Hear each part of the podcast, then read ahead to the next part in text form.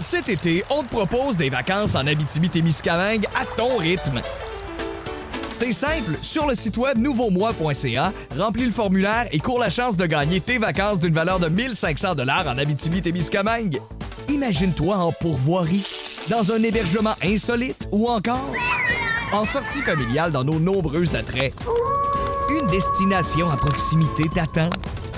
L'Abitibi-Témiscamingue à ton rythme. Propulsé par énergie.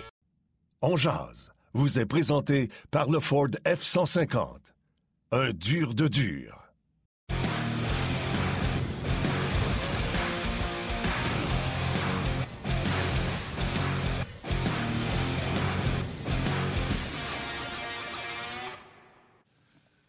Mercredi le 22 décembre 2021. Bon midi, mesdames, messieurs. Bienvenue à cette toute nouvelle édition de On. Yannick Lévesque et Martin Lemay qui vous accompagnent jusqu'à 13h aujourd'hui.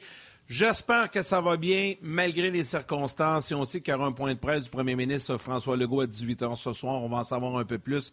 La situation qui est loin d'être rose. On va tenter de mettre un peu de soleil dans votre journée, malgré tout ce qui se passe et tout ce que l'on vit en ce moment-ci. Avec nos euh, panélistes invités aujourd'hui, François Gagnon et Guy Boucher qui euh, viendront, euh, ben, dans le cas de François, faire le point sur la situation euh, dans la Ligue nationale.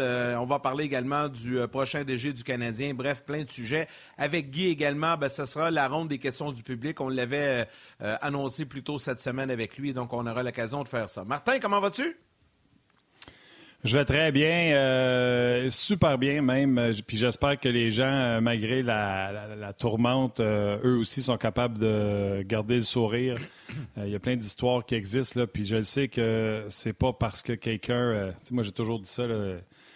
tes problèmes sont toujours les plus grands parce que c'est tes problèmes à toi. Fait que c'est facile de se faire dire Ouais, mais tu sais, telle personne a le cancer, t'es chanceux, t'es en santé. Non. Si vous êtes triste puis si vous avez les blues parce que la situation de la COVID ne cesse pas, euh, vous avez le droit, c'est normal, on va essayer de vous divertir, etc.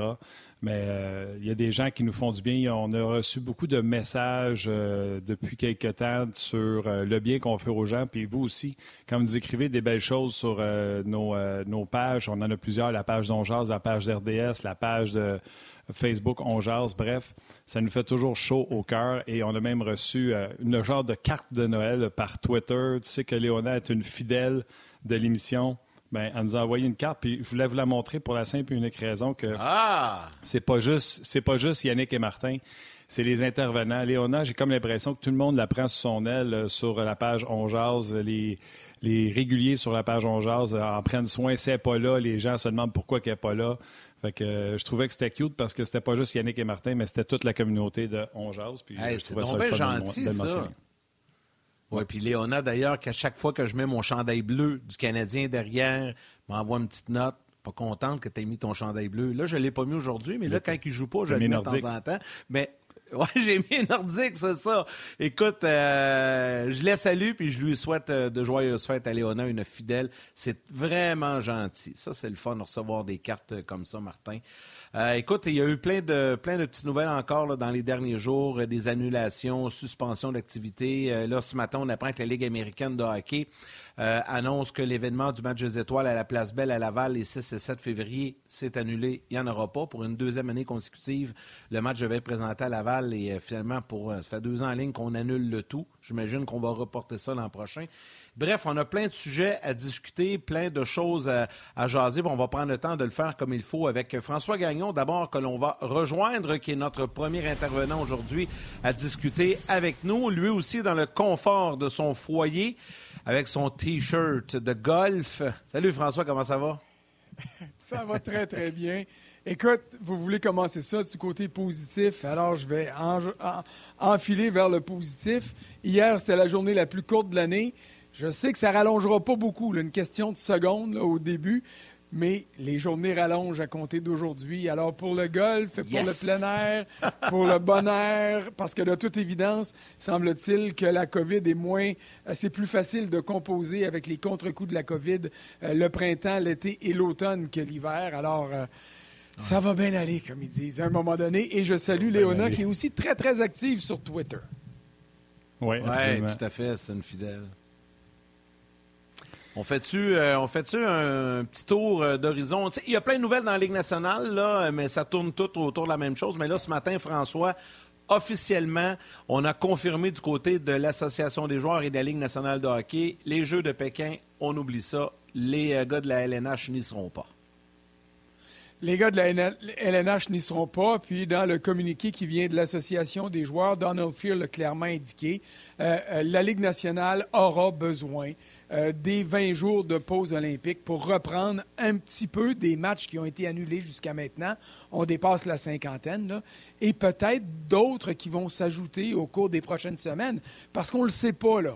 On espère tout le monde que les activités vont reprendre comme prévu le 27. Le Canadien reprend le travail le 27 euh, à, Tampa Bay contre le Lightning. Le Lightning qui, hier soir, a joué le dernier match qui était disponible euh, avant la pause qui a été décrétée, là, qui a commencé une journée plus tôt que prévu. Mais est-ce que les matchs interfrontaliers seront permis euh, avant euh, le début de 2022? Est-ce que la situation va s'être résorbée d'ici là ou les cas vont continuer à monter en flèche comme c'est le cas en ce moment et puis que ça va obliger la Ligue nationale à prolonger? Donc, avec l'ensemble des incertitudes euh, qui entourent la Ligue nationale, comme toutes les ligues professionnelles, comme le quotidien de vous et moi, eh bien, il est normal que la Ligue décide avec l'accord et l'appui des joueurs d'annuler la partie aux Olympiques, de manière à pouvoir trouver une façon, sans prolonger trop la saison, euh, de se rendre à la limite des 82 matchs. Ce sera la première fois en trois ans euh, qu'on réussira à avoir un vrai calendrier de hockey. Euh, ça commence à s'éterniser. Si tu avais de l'argent à mettre, tu penses qu'on va le faire, les 82 matchs?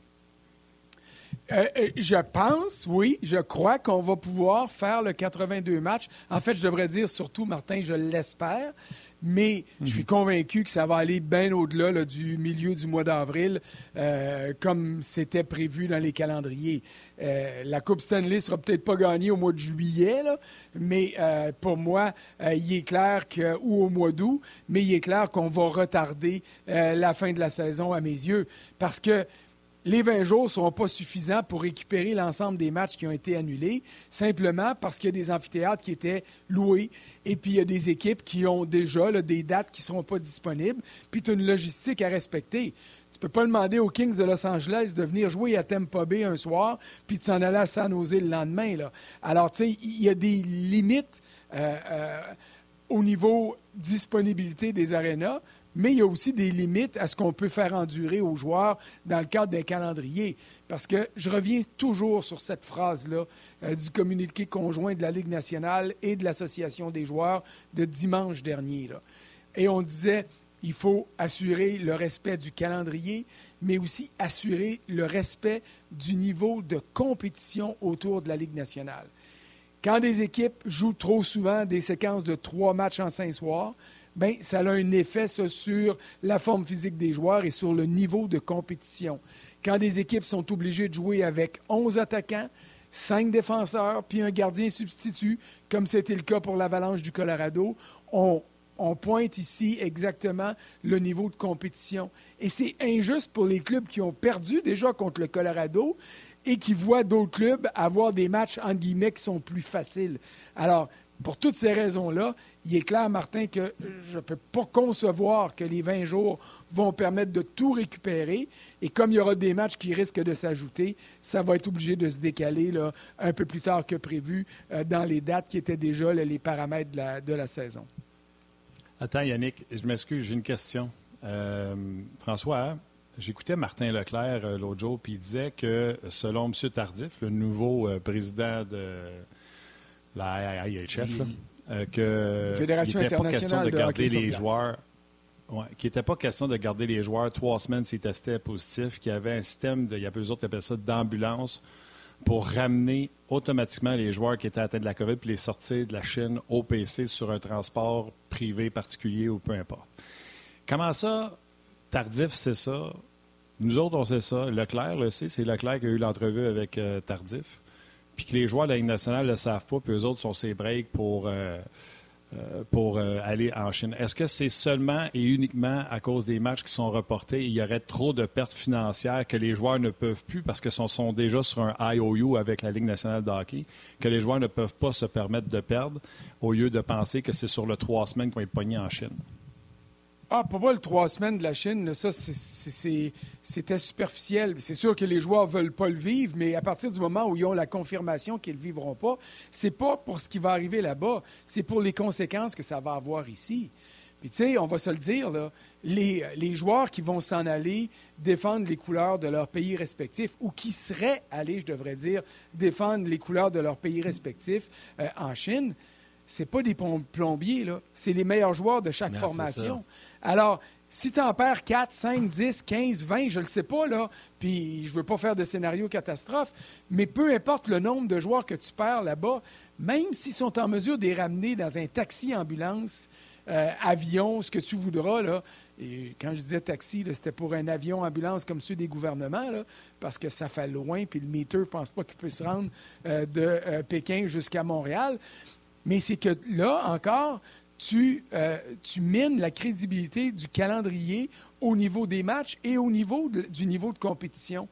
Alors, c'est tous ces facteurs-là qui font les conséquences des jeux qui font que la Ligue nationale a convaincu ou que l'Association des joueurs a convaincu ses membres de dire un instant, là, il faut protéger ce qu'on a ici. C'est quand même ça qui vous fait vivre. Et rappelle-toi une chose. Tu sais, faut pas parler d'argent puis en levant le nez là-dessus puis en disant c'est juste une question d'argent. Les joueurs touchent la moitié des revenus de la Ligue nationale. Ça veut dire que quand la Ligue nationale fait de l'argent, les joueurs en font 50% Mais quand la Ligue nationale perd de l'argent, ben, les joueurs en perdent avec ce qu'ils doivent rembourser. Tu sais, le escrow, les retenues en fiducie qu'on fait sur les salaires au cas où il y aurait des pertes de revenus. Bien là, là, ils en donnent, puis ils en donnent, puis ils en donnent, puis ils en donnent depuis deux ans. Alors, les joueurs sont pas plus fous que toi puis moi. Euh, ils savent très bien que s'ils veulent voir le plafond salarial monter un jour ou remonter un jour, il faut que la Ligue fasse des revenus. Et la meilleure façon pour que la Ligue fasse des revenus, c'est que les meilleurs joueurs donnent de bons spectacles, que le monde revienne dans les gradins autant que faire se peut, que les codes d'écoute soient hautes sur les réseaux, euh, différents réseaux qui paient des droits déjà faramineux pour présenter ces matchs-là, justement pour que les droits continuent à monter au lieu de piquer du nez. Alors, c'est pas le trois semaines qui était susceptible d'être euh, euh, difficile à traverser si les joueurs étaient en confinement là-bas. C'est les conséquences ici. François, euh, je me pose une question parce que, tu sais, on lit ça un peu partout, que là, la Ligue nationale, tu sais, je pense que le Canada devient un peu un problème pour la Ligue nationale. Là, je dis pas ça euh, euh, méchamment, là, mais à cause des restrictions qui sont beaucoup plus sévères au Canada qu'aux États-Unis. J'ai posé la question cette semaine, puis ça a fait beaucoup réagir. Les gens ne veulent pas revoir ça, mais penses-tu que ça fait partie des Parce qu'on sait comment ça marche, là. Nous, on est dans le moment présent, mais la Ligue nationale est déjà rendue en janvier et en février en train de planifier la suite. Est-ce que tu penses que le scénario de ramener une division canadienne pour éviter qu'il y ait du, euh, transport euh, outre frontières, ça fait partie des plans actuellement? Puis je sais que tu parles souvent avec Bill Daly. Euh, ça a-tu été abordé comme discussion? Écoute, si ça a déjà été abordé, on n'a pas eu, j'ai pas eu cette conversation-là avec lui quand je parle de conversation, plus souvent qu'autrement, c'est virtuel, c'est pas de vive voix, c'est des échanges de courriels ou des textos, pour être clair et précis. Euh, mais honnêtement, pour moi, en tout cas, c'est inconcevable un retour aux divisions canadiennes euh, et américaines euh, au retour des fêtes, parce que tu fais quoi avec les matchs qui ont eu lieu avant Noël? Comment tu fais pour comptabiliser les points? Euh, est-ce que tu vas donner les mêmes points à une équipe qui a gagné un match facile? Euh, et là, ou à l'inverse, prenons le Canadien qui a juste sept victoires. Alors, tu regardes le Canadien, puis là, il y a des équipes qui vont dire Ouais, mais euh, écoute, là, il y a plein de clubs qui ont eu des victoires faciles contre Montréal. Là, tu vas m'obliger à jouer contre Toronto plus souvent. Ça n'a pas de bon sens. Là, euh, alors, moi, je suis incapable de voir ça. Je, crois davantage au scénario d'une prolongation de la saison de manière à compléter le calendrier de 82 parties comme il était déjà établi. Et euh, moi, c'est à ça que je me rattache pour l'instant. Maintenant, je ne suis pas plus devin que toi puis euh, que Martin.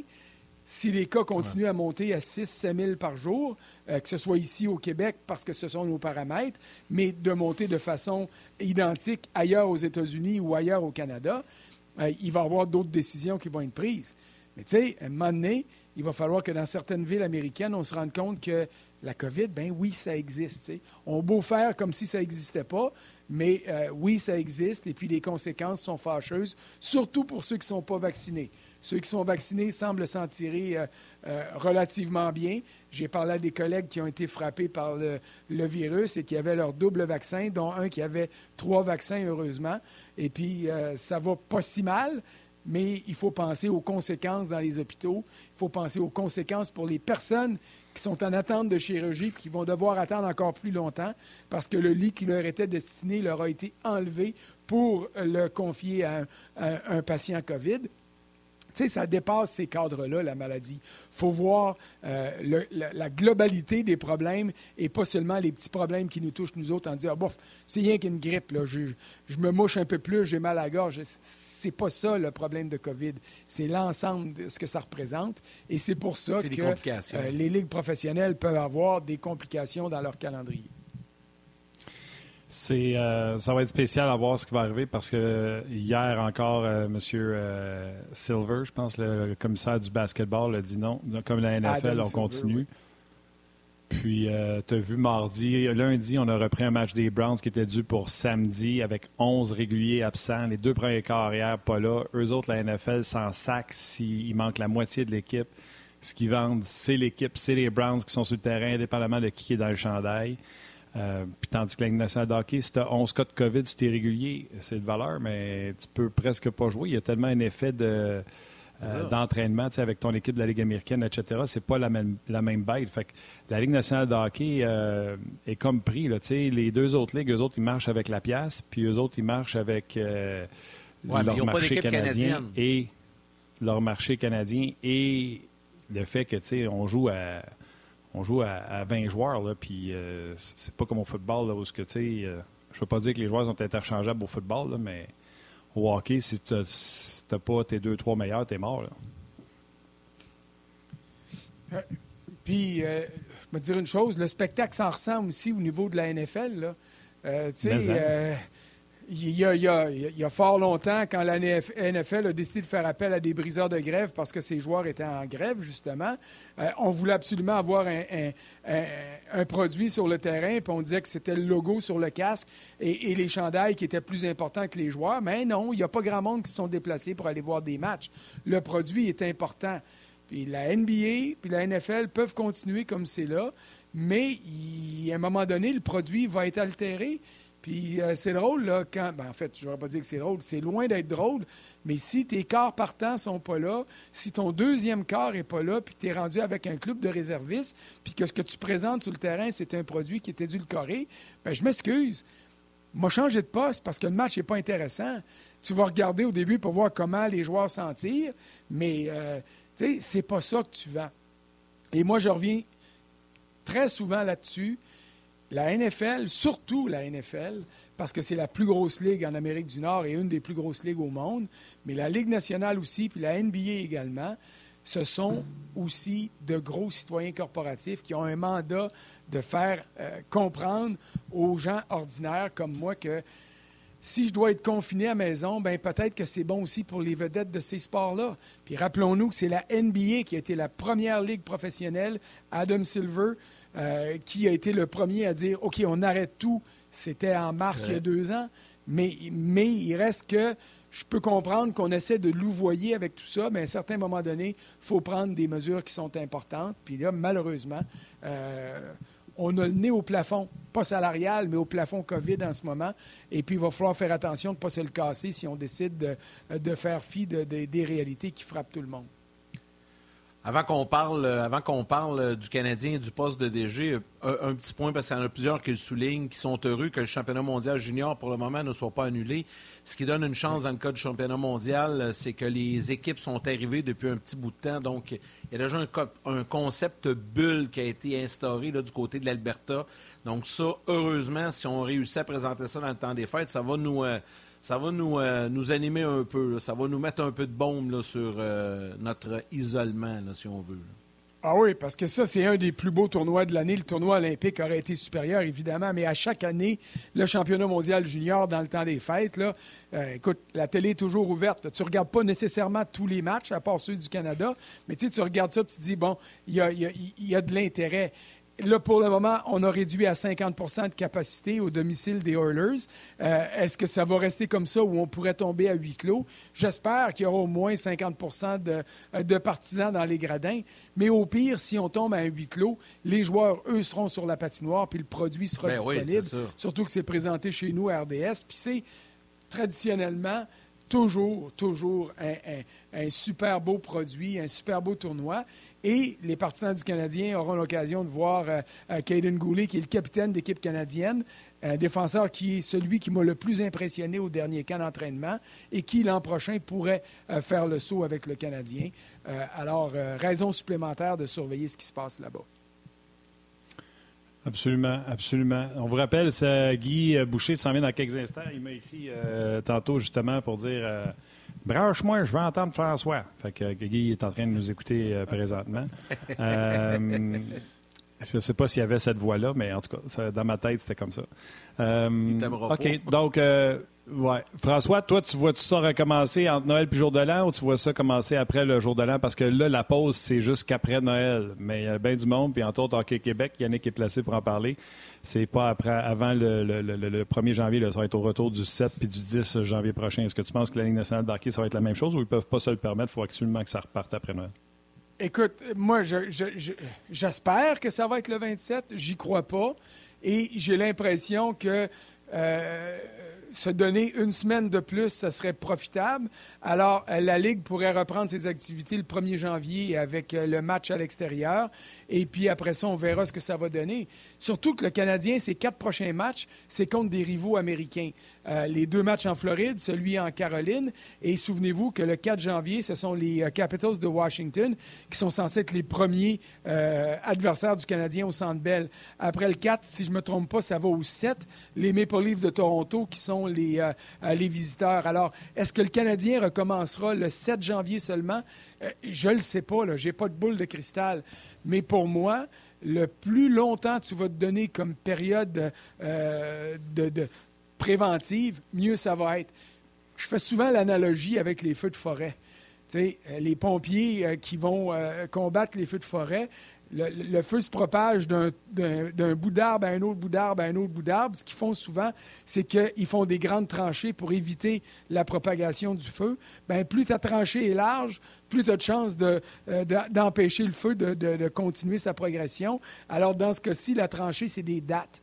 Euh, on en a 4, 5, 6, 7 jours là, qui sont prévus. Si tu es capable de monter à 10, 12, bien, à ce moment-là, euh, peut-être que ça va aider la cause euh, de la Ligue nationale pour aider à endiguer la propagation du virus avec les conséquences que ça aura de retarder la fin de la saison. Mais ça, je n'ai pas de problème avec ça. Ce que je veux être sûr, c'est que maximisons les chances que quand le calendrier va reprendre, qu'il va reprendre pour de bon et que ce ne sera pas un calendrier qui va être euh, à tous les deux jours parce que telle équipe ne pourra pas jouer contre telle autre équipe parce qu'il y aura eu des cas de COVID. Il faut régler le problème au maximum pour éviter les conséquences fâcheuses en janvier, février, mars et avril, et peut-être mai si on doit se rendre jusque-là. Ouais. Euh, commentaire, euh, moi je trouve ça très drôle. Je vais vous laisser là-dessus, les gens de la télé. Euh, les commentaires ont glissé un peu, mais si jamais on était rendu avec des taxi squads, le Canadien pourrait être le taxi squad d'une équipe de la Ligue nationale de hockey. Je la trouve très drôle. David Saint-Laurent, salutations. Bonne blague. Euh, salutations à Robert Brière également, euh, qui parle des contrats de télévision et de la billetterie pour la Ligue nationale de hockey, comme quoi ça va faire mal. Normand Picard, euh, Martin Lajoie également, Julien Lavertu, Didier Geoffrion, Mario Lucier. Les gens à la télé, on vous laisse aller au grand titre. Nous, on poursuit sur le web. Cet été, on te propose des vacances en Abitibi-Témiscamingue à ton rythme. C'est simple, sur le site web nouveaumois.ca, remplis le formulaire et cours la chance de gagner tes vacances d'une valeur de 1500 dollars en Abitibi-Témiscamingue. Imagine-toi en pourvoirie, dans un hébergement insolite ou encore en sortie familiale dans nos nombreux attraits. Une destination à proximité t'attend. La Témiscamingue à ton rythme. Propulsé par énergie. Vas-y, Yann, quelques commentaires peut-être et euh, notre dernier sujet avec François. Oui, exactement. Sur Facebook, beaucoup de réactions. Euh, bon, euh, alors, Jérôme Fortin qui souhaite un joyeux temps des fêtes à toute l'équipe de et à toi, François.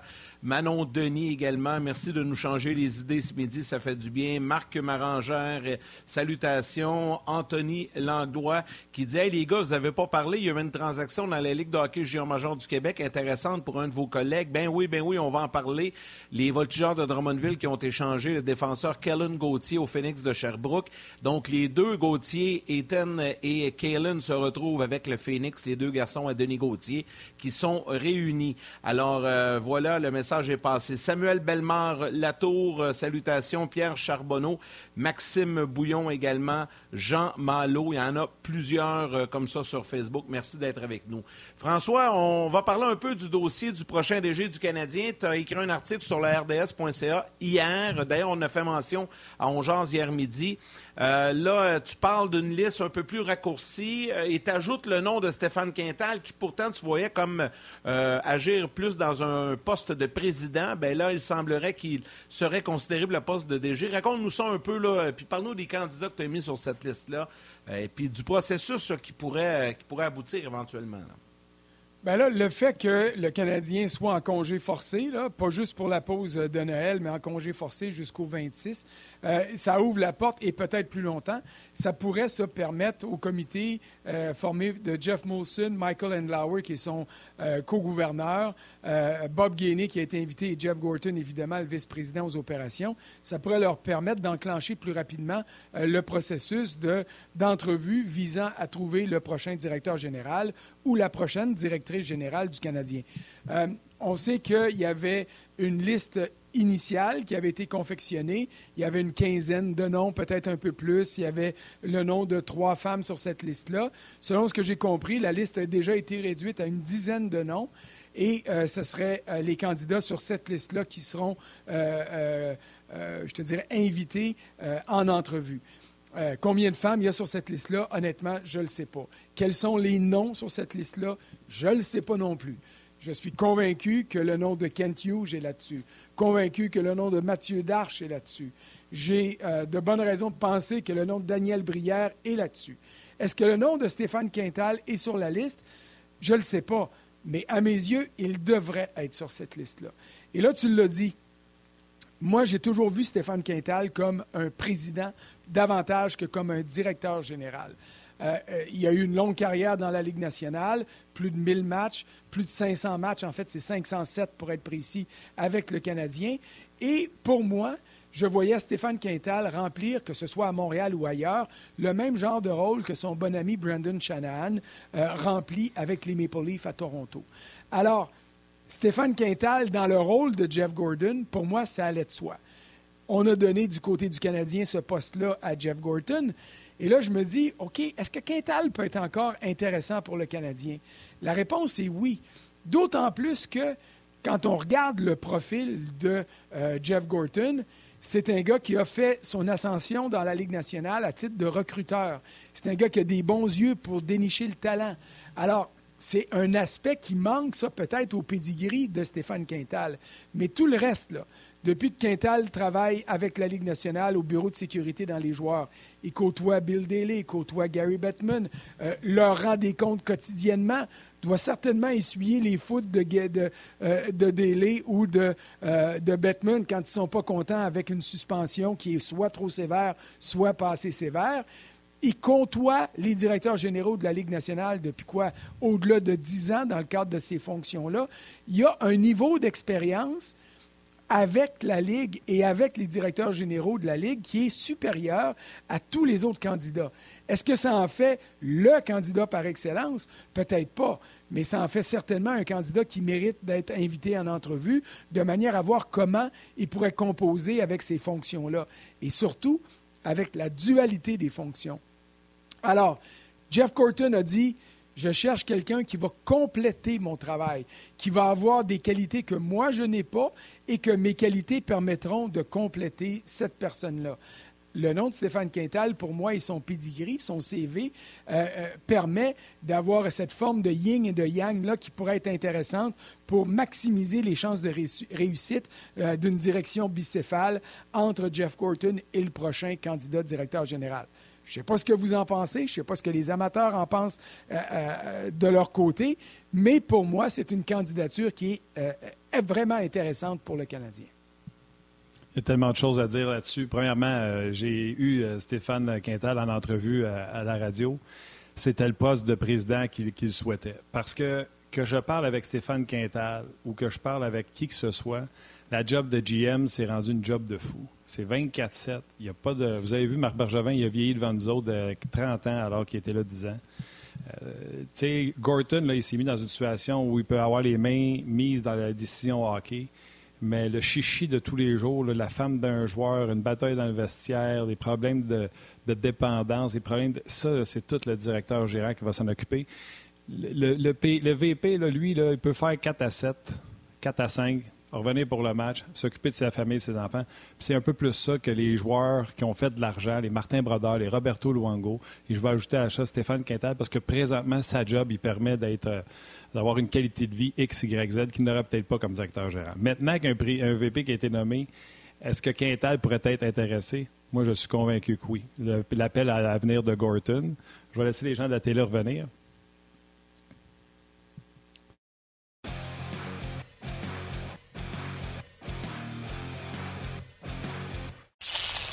Cet été, on te propose des vacances en Abitibi-Témiscamingue à ton rythme. C'est simple, sur le site web nouveaumois.ca, remplis le formulaire et cours la chance de gagner tes vacances d'une valeur de 1500 dollars en Abitibi-Témiscamingue. Imagine-toi en pourvoirie, dans un hébergement insolite ou encore en sortie familiale dans nos nombreux attraits. Une destination à proximité t'attend. L'Abitibi-Témiscamingue à ton rythme. Propulsé par énergie.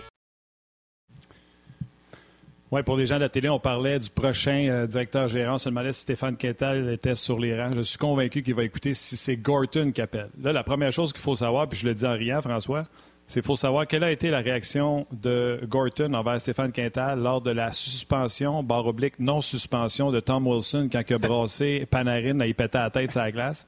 S'ils se sont chicanés, oubliez ça, Stéphane Quintal. S'ils ont une bonne entente sur ce sujet-là, ça pourrait faire des petits.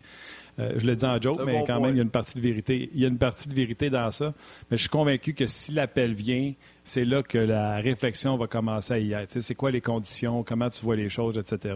Donc, Stéphane Quintal, oui, pourrait être un bon candidat, mais à la base, Stéphane Quintal, je pense qu'il aime sa position dans la Ligue nationale de hockey, puis il aime sa qualité de vie. Puis souvent, on oublie que ça prend un Patrick Roy, un fou passionné que lui, la qualité de vie, euh, il est dans l'autobus ben, présentement dans le junior. Là, fait que lui, de travailler 24-7, il s'en sac. Là.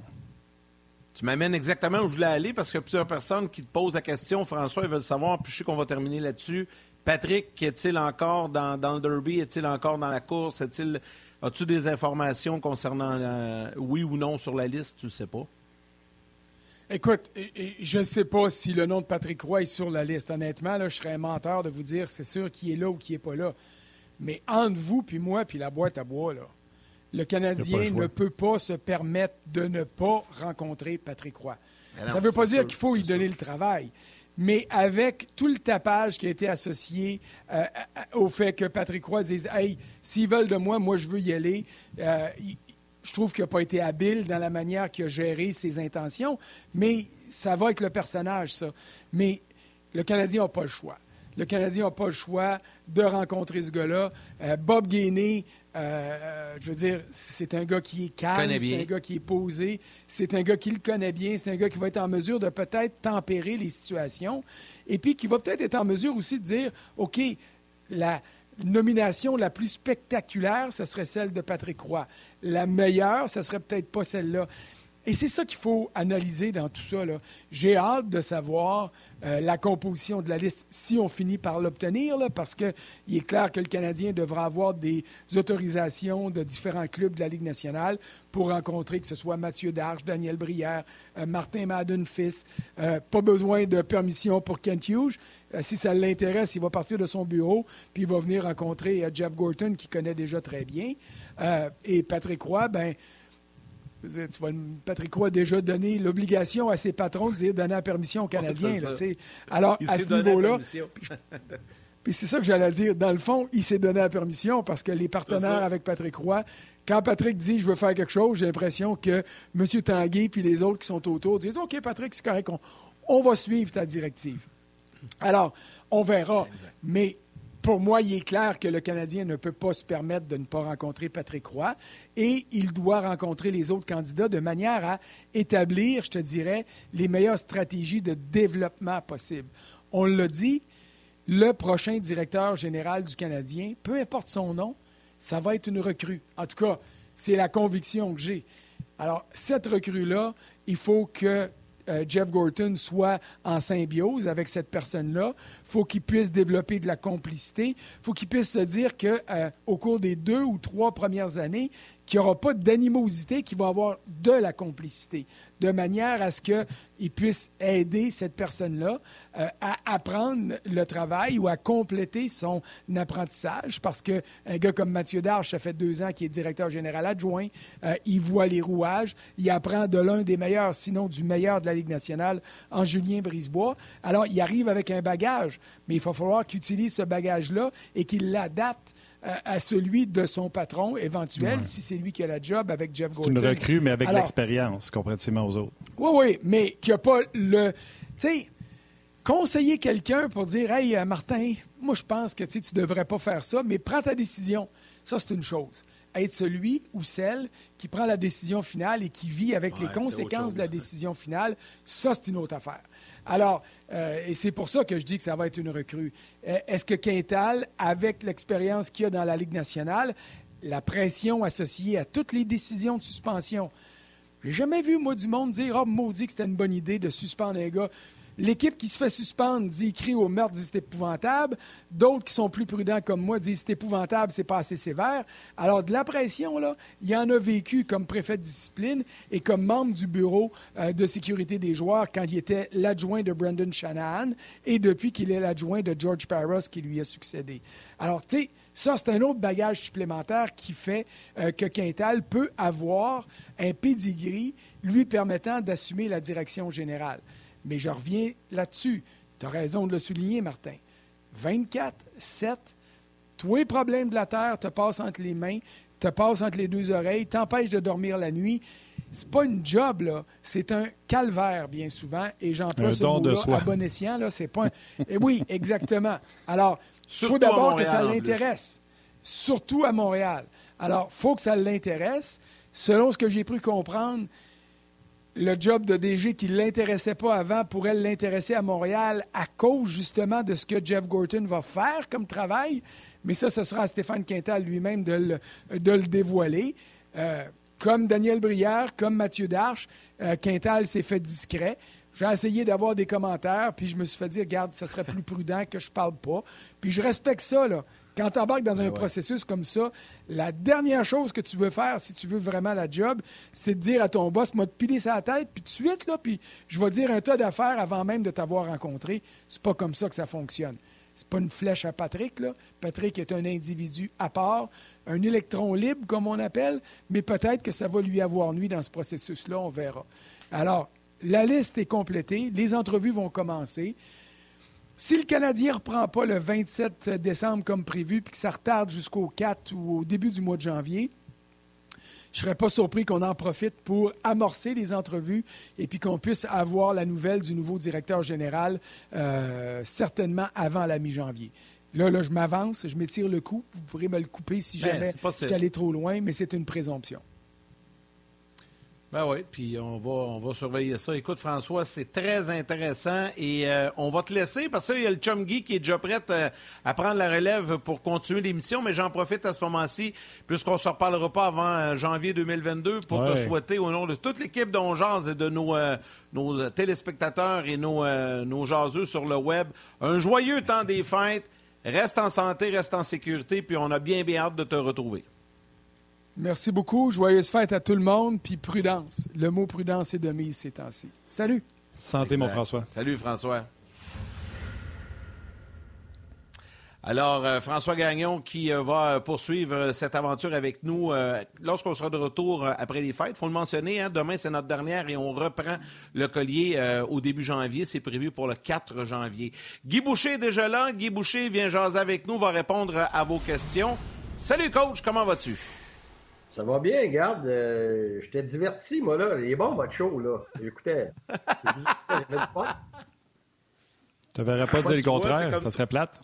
Pas de micro, un petit café. Ouais, pas de problème. Ah, c'est correct, ça. Euh, oui, oui. Garde-toi une première réaction à la nouvelle confirmée par la Ligue nationale de hockey. Euh, les joueurs n'iront pas au aux Olympiques. Euh, puis, tu sais, des fois, on fait des, pas des farces, mais frère Yannick, puis moi, on se dit, des fois, il va-tu en avoir des Olympiques parce que si ça continue de même, euh, je suis pas sûr hein. que les athlètes qui vont tester positif, là, tu penses à la quantité d'athlètes qui peuvent tester positif avant le début des Olympiques ne pourront pas rentrer aux Olympiques?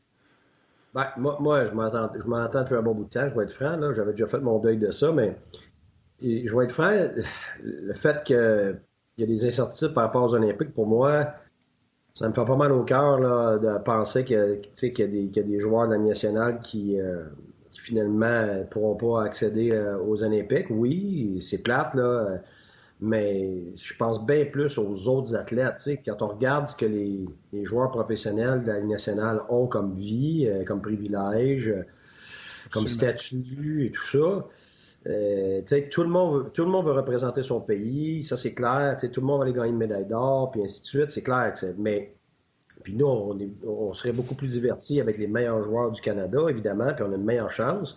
Et puis euh, dans un contexte de COVID, c'est clair que c'est bon pour la santé mentale de tout le monde.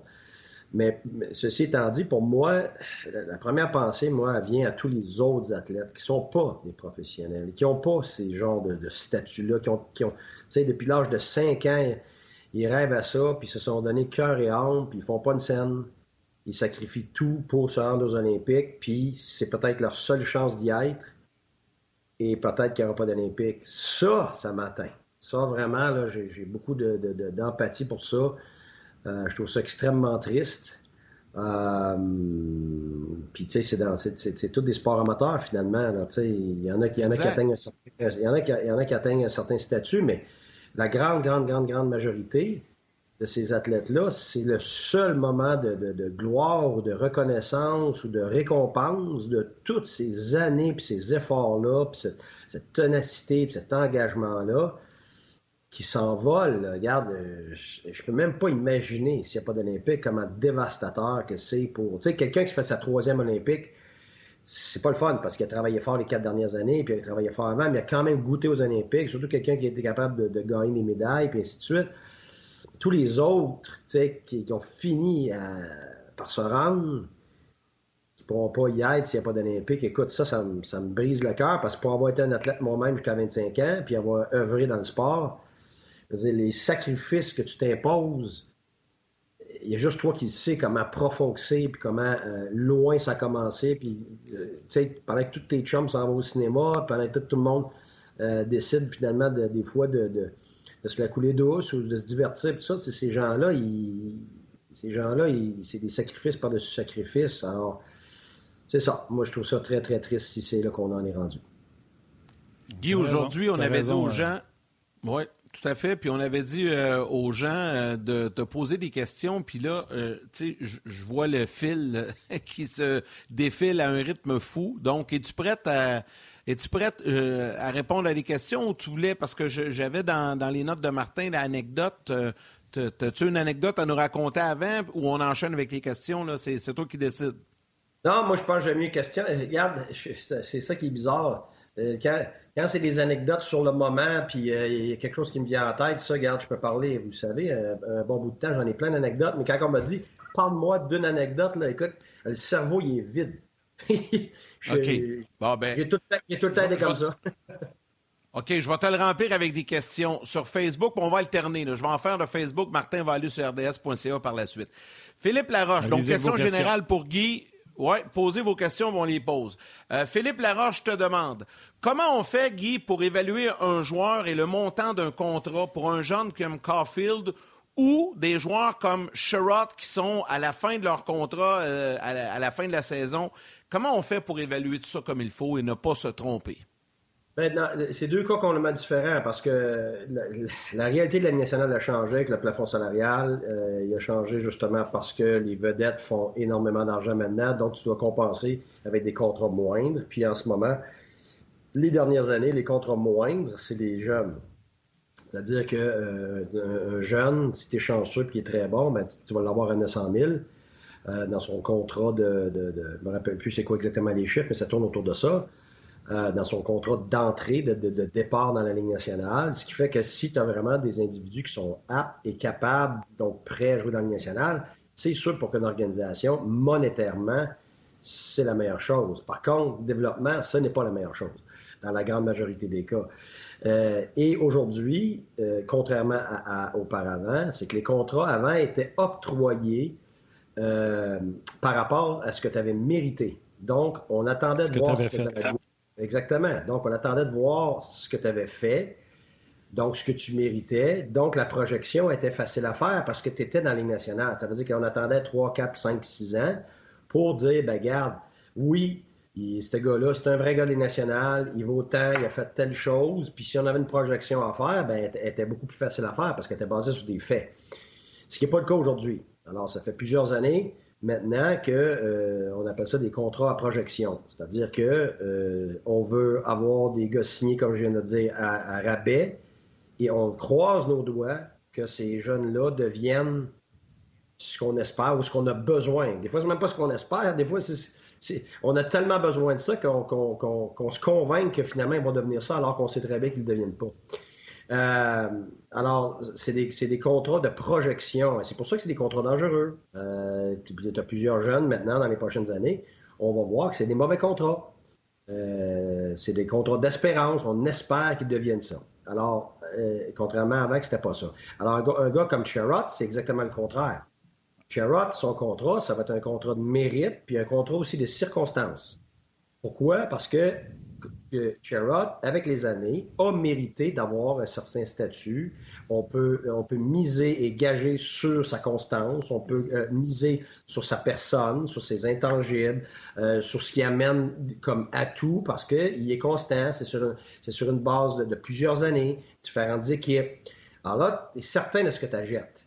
Maintenant, c'est aussi un contrat de circonstance, dans le sens que un gars comme ça, va valoir plus maintenant qu'il ne vaut vraiment. Pourquoi? Parce qu'il n'y a pas de bons défenseurs de disponibles. Il n'y en a pas.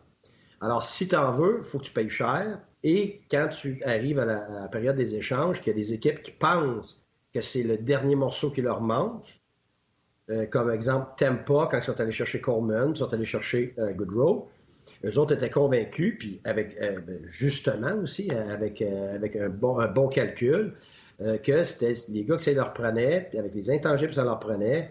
Alors, je pense que Cherrod, euh, c'est exactement le même genre euh, d'échange que tu peux faire. Donc, les équipes doivent prévoir que si tu fais un échange avec un gars comme ça et que tu payes cher, c'est parce que tu penses que tu es capable de le signer ou tu as de l'information que tu vas être capable de le signer. Parce que la manière que ça fonctionne, les équipes ne payent pas pour un j'espère. C'est bien rare. Ils vont payer pour un je le veux, parle à l'agent, L'agent dit oui, on peut s'entendre.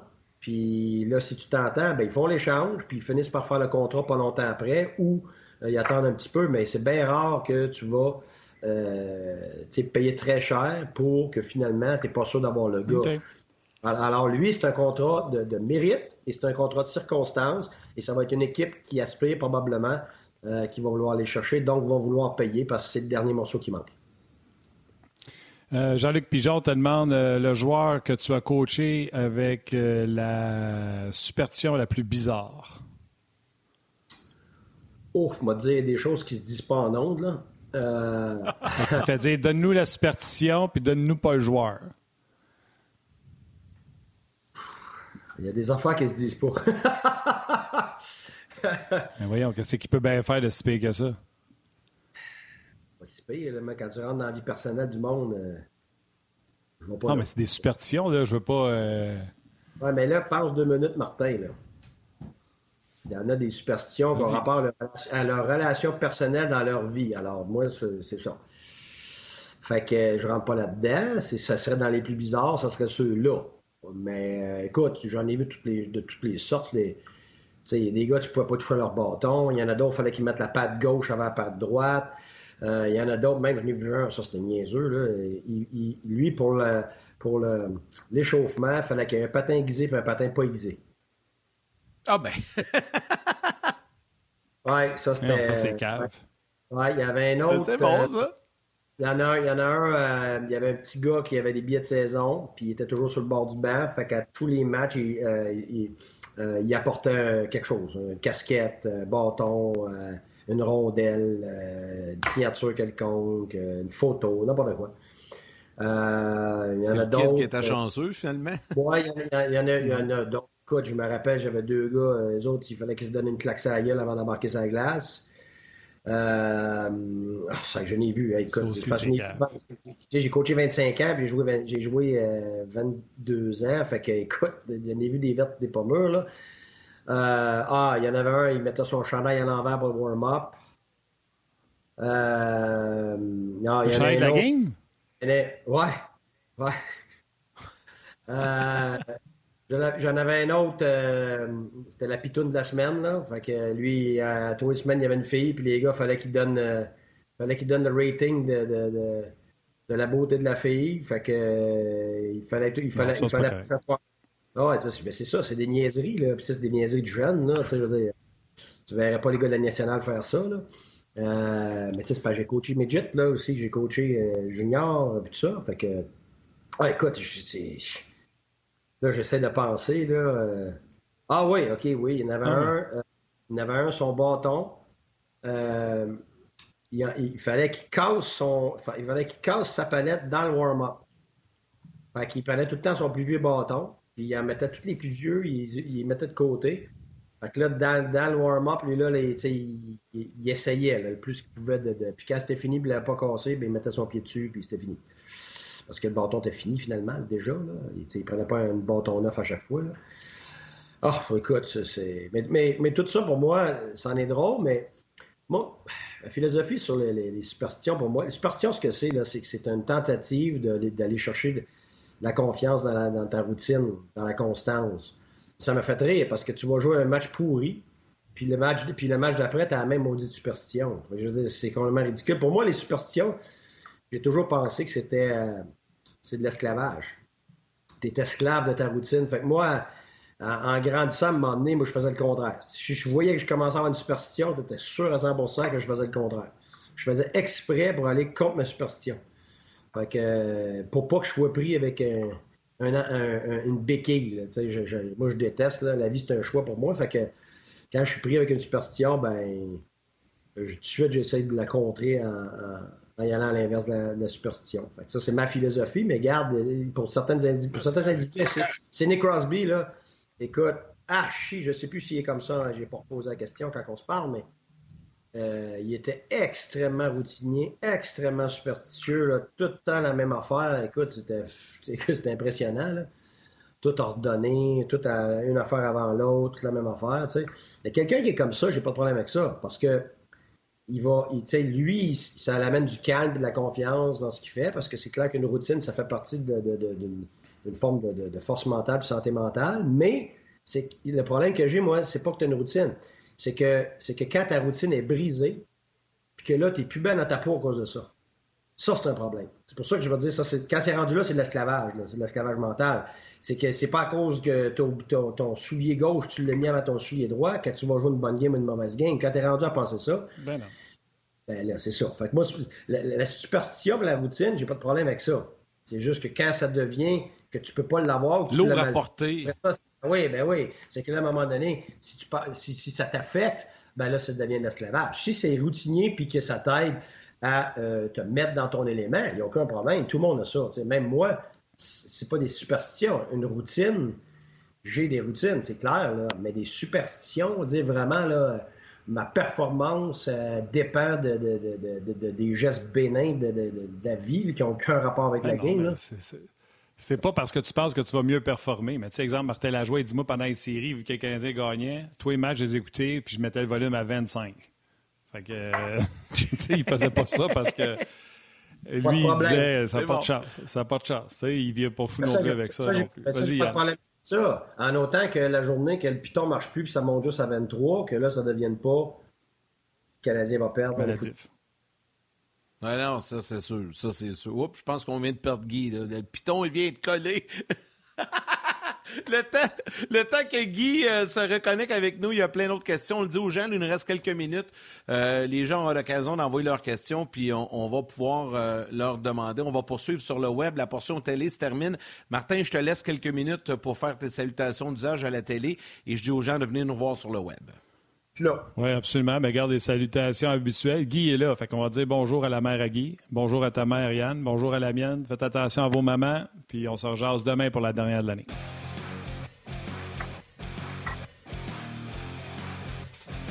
Cet été, on te propose des vacances en Abitibi-Témiscamingue à ton rythme.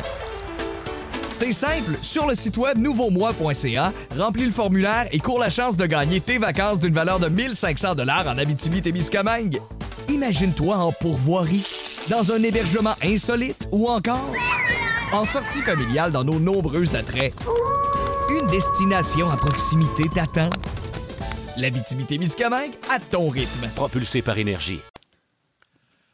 Ah oui, ma mère qui dit on poursuit la discussion. à M. Boucher, à ah toi et Yannick, je serai là demain, bonne fin de journée. Puis dans ma tête, ma mère, elle se voit là. Que... Ça y est, je bois plus de café avec ma tasse blanche, moi. Je, je bois plus de café avec ma tasse blanche parce qu'on m'a perdu sur Internet. Ouais. tasse bleue. Tu, tu prendras une tasse, une tasse bleue, c'est ça. Hey Guy, une vite vite comme ça, c'est Nathan sur Facebook qui te demande euh, quel est l'amphithéâtre que tu aimais le mieux diriger? Tu n'as pas le droit de dire les équipes que tu dirigeais. Donc, tu sais, mettons Ottawa, t'aimes pas oublier ça parce que c'était local. L'amphithéâtre que, que tu aimais le mieux diriger et à l'inverse, l'amphithéâtre que tu aimais le moins aller diriger, que tu détestais comme coach? Oh, euh, pense que la plus impressionnante, probablement Chicago, sans dire que j'aimais ça, euh, c'est là où j'ai le plus de frissons. Je te dirais évidemment Montréal, c'est parce que je, viens du Québec, c'est sûr que c'était spécial. Mais euh, ça m'avait beaucoup surpris là, à Chicago. Je ne sais pas pourquoi, je m'en attendais pas, là, mais euh, l'hymne national, là, oh, c'est quelque chose. Les poils sur le bras te lèvent pas à peu près, puis, parce que c'est tout le monde est debout, tout le monde crie, puis tout le monde chante l'hymne national euh, extrêmement fort. Euh, tu peux même pas parler, tu t'entends pas parler pendant ce moment-là. Puis, euh, ouais, on va dire que si t'étais pas prêt pour le match, là, ou si tu manquais d'émotion, c'est pas trop long que tu retrouves tes émotions. Parce que tu sens vraiment, là, tu sens, je sais pas comment expliquer ça, c'est comme des gladiateurs. Tu rentres dans, dans l'amphithéâtre, puis tu sens que toute la planète te tombe sur le dos. Là. Euh, ça, euh, c'était bien impressionnant. Euh, écoute, dans les meilleurs amphithéâtres de la Ligue nationale, c'est pas nécessairement le plus gros, puis c'est sur un ancien modèle, c'est Winnipeg. Winnipeg, c'est une des ouais, c'est une des meilleures places dans la Ligue parce que ça a un petit peu le, genre de cachet que l'ancien forum avait. Tu sais, tu as juste, je pense, 16 000 personnes ou quelque chose comme ça, ou 15, 15, 15 500, je ne me rappelle plus, mais c'est que c'est l'angle des, euh, des, gradins importe beaucoup. Hein. Euh, Les membres est proche. Ben oui, c'est ça. C'est que plus, plus l'angle est prononcé, ben plus tu es comme par-dessus la patinoire, puis le, son euh, résonne. Et plus tes estrades sont penchées vers le bas, genre avec moins d'angle, comme par exemple le stade olympique, où ça, ça s'étale sur très long puis sur une pente flat ben là, tu as, vraiment une moins bonne atmosphère. Comme par exemple à Pittsburgh, c'est un aréna très bien fait.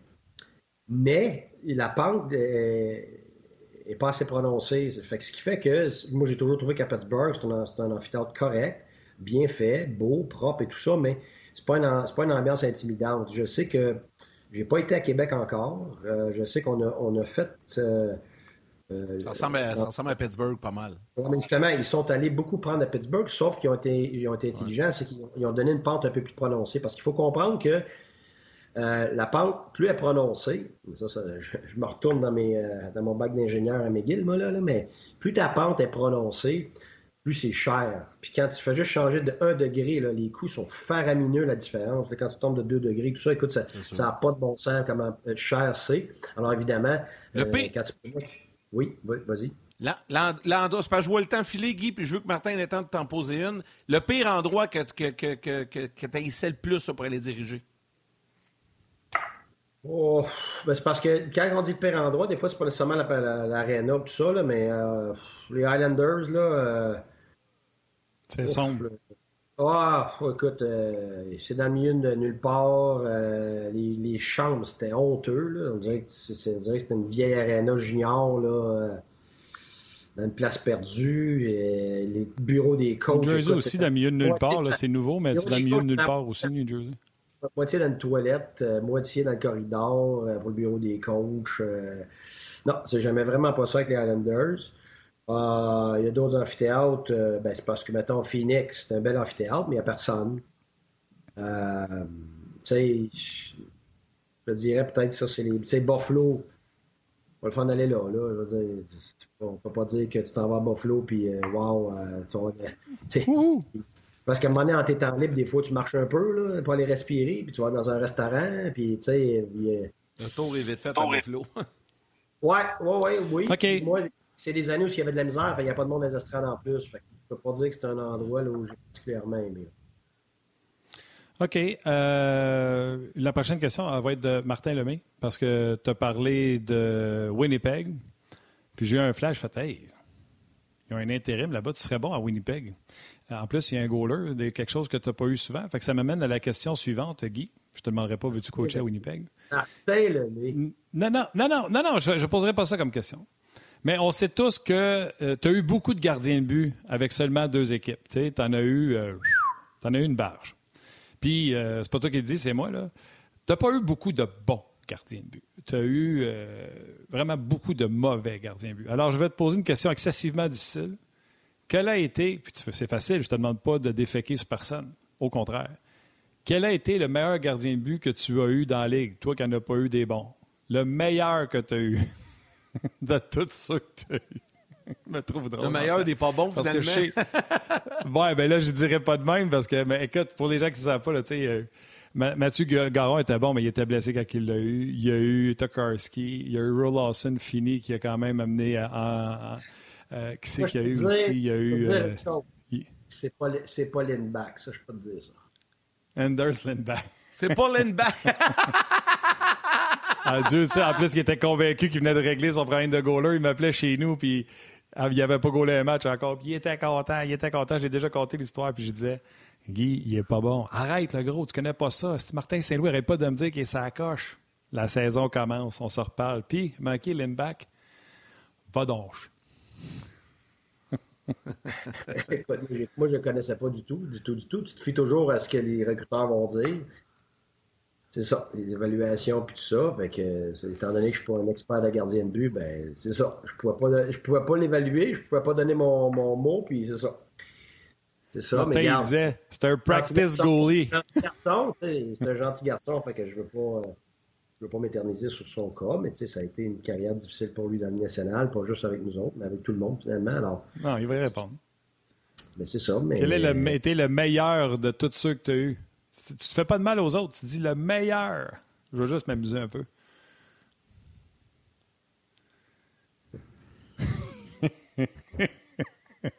celui, celui qui m'a, pas, pas moi, mais qui a, sauvé les fesses le plus, là, de, de, mes équipes, là, ça va être, euh, tu, vas, tu, vas, être capable de juger de la qualité, là.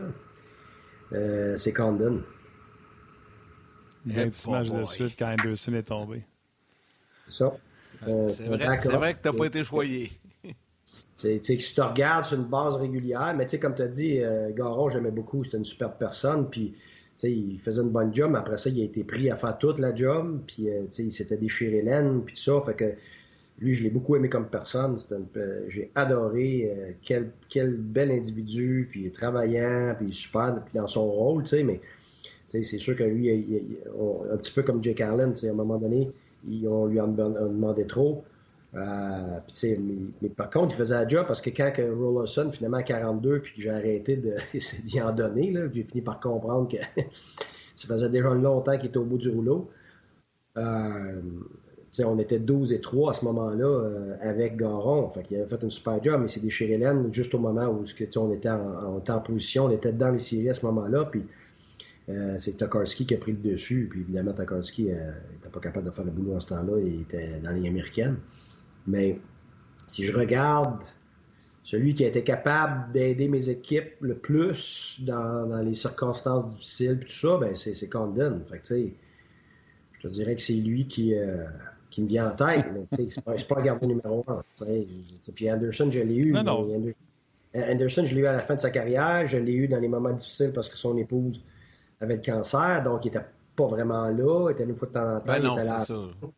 il était là à la fin. Puis, tu sais, sa moyenne n'était pas non plus euh, dans les meilleurs gardiens de but de la ligne non plus. sais. Puis Rollerson, ben, on l'a eu, je pense qu'il était 903 de moyenne. Puis pour nous autres, il a joué 905, mais c'était un méchant upgrade de ce qu'on avait eu avant. Fait moi, mes autres gardiens étaient en bas de 900. Fait que c'est sûr que c'est une drôle de question à me poser, là. Euh, mais moi, je respecte tous ceux que j'ai eus. Ils, ont, y avait tous, comme Mike oh, Smith.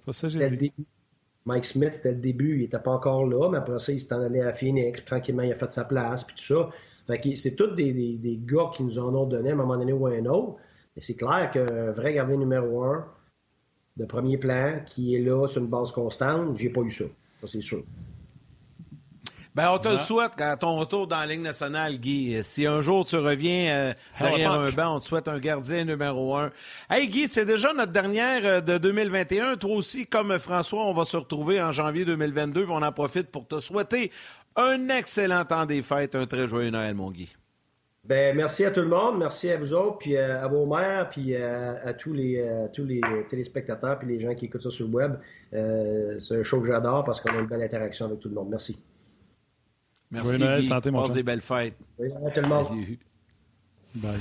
Euh, Martin, comme d'habitude, euh, allons-y. D'ailleurs, je veux juste dire, demain, on va parler des, de gardiens de but un peu. On vient d'en parler. J'ai parlé avec Stéphane White ce matin. Demain, on va commencer le show avec Stéphane White. On va poursuivre avec Marc Denis. Et Stéphane White m'a dit demain, pas besoin de préparer des sujets. Je te dis exactement ce que je vais faire. Quand, il était entraîneur des gardiens, il y avait toujours des rencontres avec des dépisteurs, avec des recruteurs de l'équipe, comme exemple à Montréal ou à Chicago. Pendant deux heures, il s'assoyait puis il dressait le portrait de comment évaluer un gardien de but, qu'est-ce qu'il fallait faire pour aller chercher ce type de gardien-là. Demain, il va faire ça avec nous autres. Il va être le coach de gardien de l'équipe Ongeance. Martin, nous deux, on va être les recruteurs en chef, puis tous les gens qui nous écoutent à Ongeance vont être les dépisteurs qui travaillent dans les équipes. Steph va nous présenter ça, puis Mac va venir analyser ça après. Bref, on va avoir du fun demain. Allons-y avec les trois étoiles. Absolument. La troisième étoile, The Third Star du Facebook RDS, Manon Denis. La deuxième étoile de Second Star du RDS.ca, Normand Picard. Et la première étoile, The First Star du Facebook On Jazz. Samuel Belmar Latour. Belmar Latour. J'attendais que tu le répètes. Tu le fais toujours deux fois pour la première étoile. Ben Alors, merci à François Gagnon. Merci à Guy Boucher également pour leur participation aujourd'hui. Alexandre Côté, réalisation mise en onde. Tim qui est avec nous aux médias sociaux, toute l'équipe de production euh, à RDS, un gros, gros merci. Et à vous tous et jaseux également, un gros merci d'avoir été avec nous, de nous suivre à la télé, sur le web et surtout de nous écrire. Restez en santé, restez en sécurité. On va surveiller tout ça, les annonces du premier ministre ce soir. Et, nous, on sera là demain pour la dernière avant la période des fêtes, hein, Martin? Ça va être le fun. Demain, un petit spécial gardien pour finir ça, tu vas être content. Ah, je vais être dans mon élément, c'est sûr. Euh, écoute, salutations à tout le monde. Embrassez vos mères, câlins vos enfants. On se rejase demain. Soyez prudents.